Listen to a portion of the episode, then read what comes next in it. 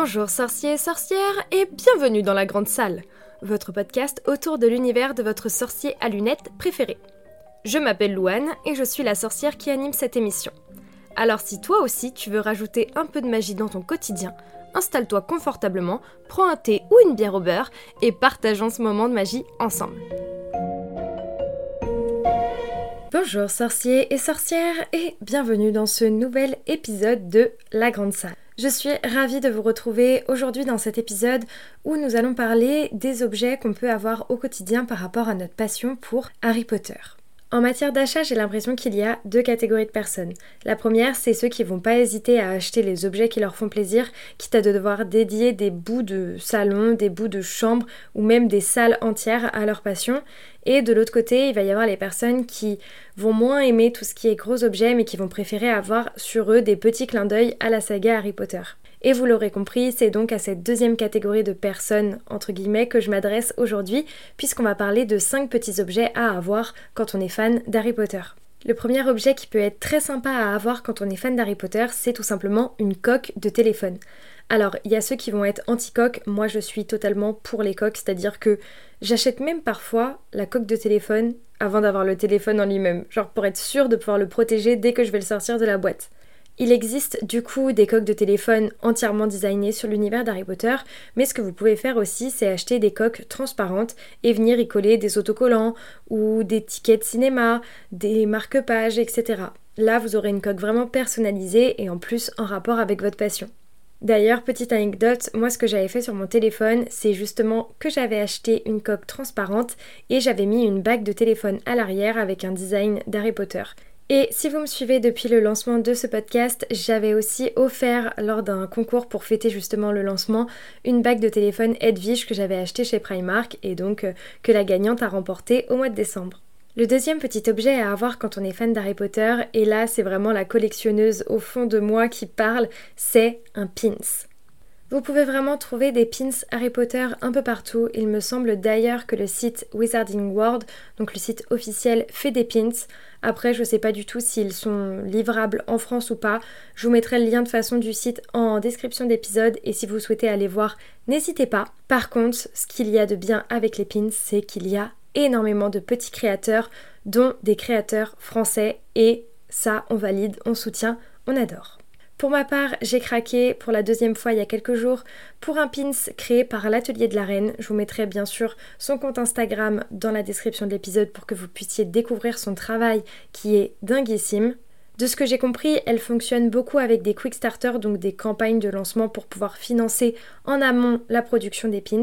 Et j'ai craqué en début d'année, il me semble, sur le pins qu'elle a co-créé avec Marine Terrier, qui est une de mes créatrices de contenu Harry Potter préférée. J'ai donc craqué pour un pins et très très récemment, elle a sorti une nouvelle campagne sur des pins à l'effigie des quatre maisons. Et vous l'aurez compris, j'ai encore craqué. J'ai très très hâte de le recevoir puisque celui-là, il est un peu plus travaillé, on va dire, que les autres. Donc bref, j'adore son travail et je vous conseille vraiment d'aller voir ce qu'elle fait. Le lien de son Instagram est, comme je l'ai dit, en description. Troisième objet, et si vous me suivez sur mon compte perso, le Louvre, vous devez savoir que j'en ai énormément. Il s'agit tout simplement de tasses.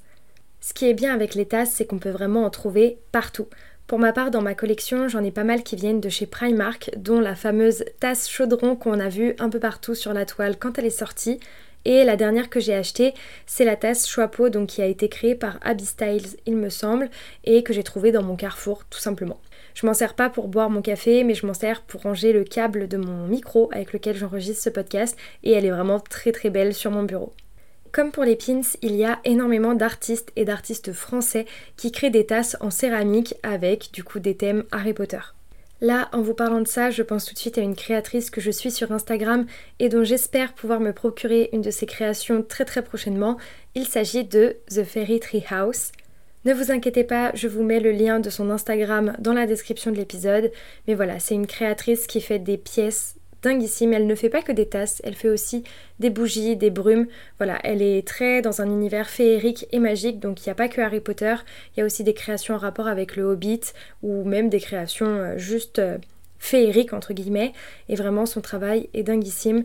Si ça vous plaît, je vous conseille vraiment de vous abonner à son compte puisque ses drops partent très très vite. C'est-à-dire que j'ai déjà essayé plusieurs fois et le temps de rentrer mes informations, c'était parti.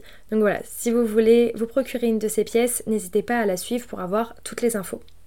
Et sinon, beaucoup plus facile à avoir, je craque totalement, j'hésite beaucoup beaucoup à me procurer une tasse que j'ai vue sur le site de The Wizard Shop.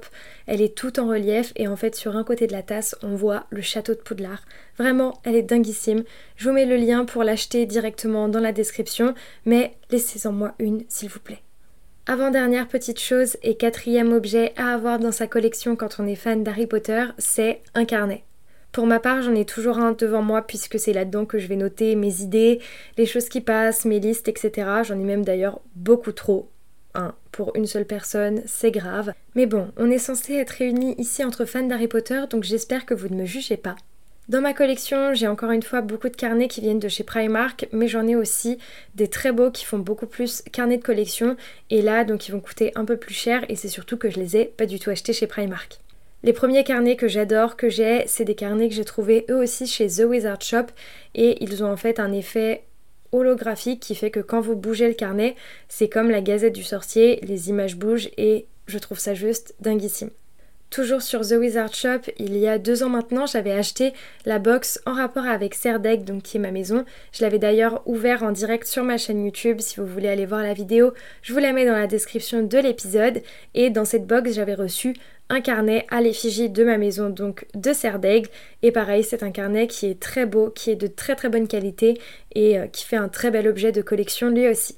Et comme pour les coques de téléphone, si vous n'avez pas les moyens de mettre beaucoup d'argent dans un carnet de marque, Harry Potter, etc., vous pouvez tout simplement acheter un carnet tout simple, d'une couleur unie, et y coller des autocollants en rapport avec Harry Potter, et ça fera très bien l'affaire. Je termine cet épisode avec le dernier petit objet à avoir quand on est fan d'Harry Potter et pour moi c'est le fameux porte-clés. Ce que j'aime dans le porte-clés c'est vraiment son côté je viens partout avec toi. J'ai Hagrid accroché sur mes clés de voiture et quand j'avais un appartement j'avais le blason de serre d'aigle accroché à mes clés donc bref je suis une fan de porte-clés. Ce qui est bien aussi avec les porte-clés pour les fans de figurines pop, c'est qu'il y a les mini Funko Pop, donc qui sont en fait des formats miniatures des figurines avec un porte-clés dessus que vous pouvez accrocher un peu partout. Récemment, je vous ai montré ma dernière acquisition sur le compte Instagram du podcast qui est la grande salle et il s'agit de la figurine de Bogart à Snape. Donc c'est tout simplement Severus Rogue en épouvantard, donc dans la tenue de la grand-mère de Neuville-Long-du-Bas. Et ce qui est vraiment bien, c'est que cette figurine de base coûte très très cher puisque c'était une exclusivité de convention. Je me rappelle plus de quelle convention ça vient, mais à l'heure actuelle, vous la trouvez à des prix exorbitants. Et le fait de l'avoir trouvée en petit format, je trouve ça vraiment chouette puisque ça permet d'étoffer la collection, d'avoir des jolies figurines un peu exclusives, mais de pas forcément y mettre euh, un prix exorbitant. Et ça, c'est trop chouette. Et voilà les sorciers, l'épisode du jour est terminé, j'espère qu'il vous aura plu. N'hésitez pas à nous rejoindre sur le compte Instagram de la Grande Salle qui est la grande salle. Je mettrai un post comme d'habitude sur l'épisode du jour et venez nous dire en commentaire quel est vous votre petit objet préféré concernant la saga Harry Potter. Sur ce les sorciers, n'oubliez pas de toujours voir la magie dans votre quotidien. Prenez bien soin de vous et à bientôt. Nox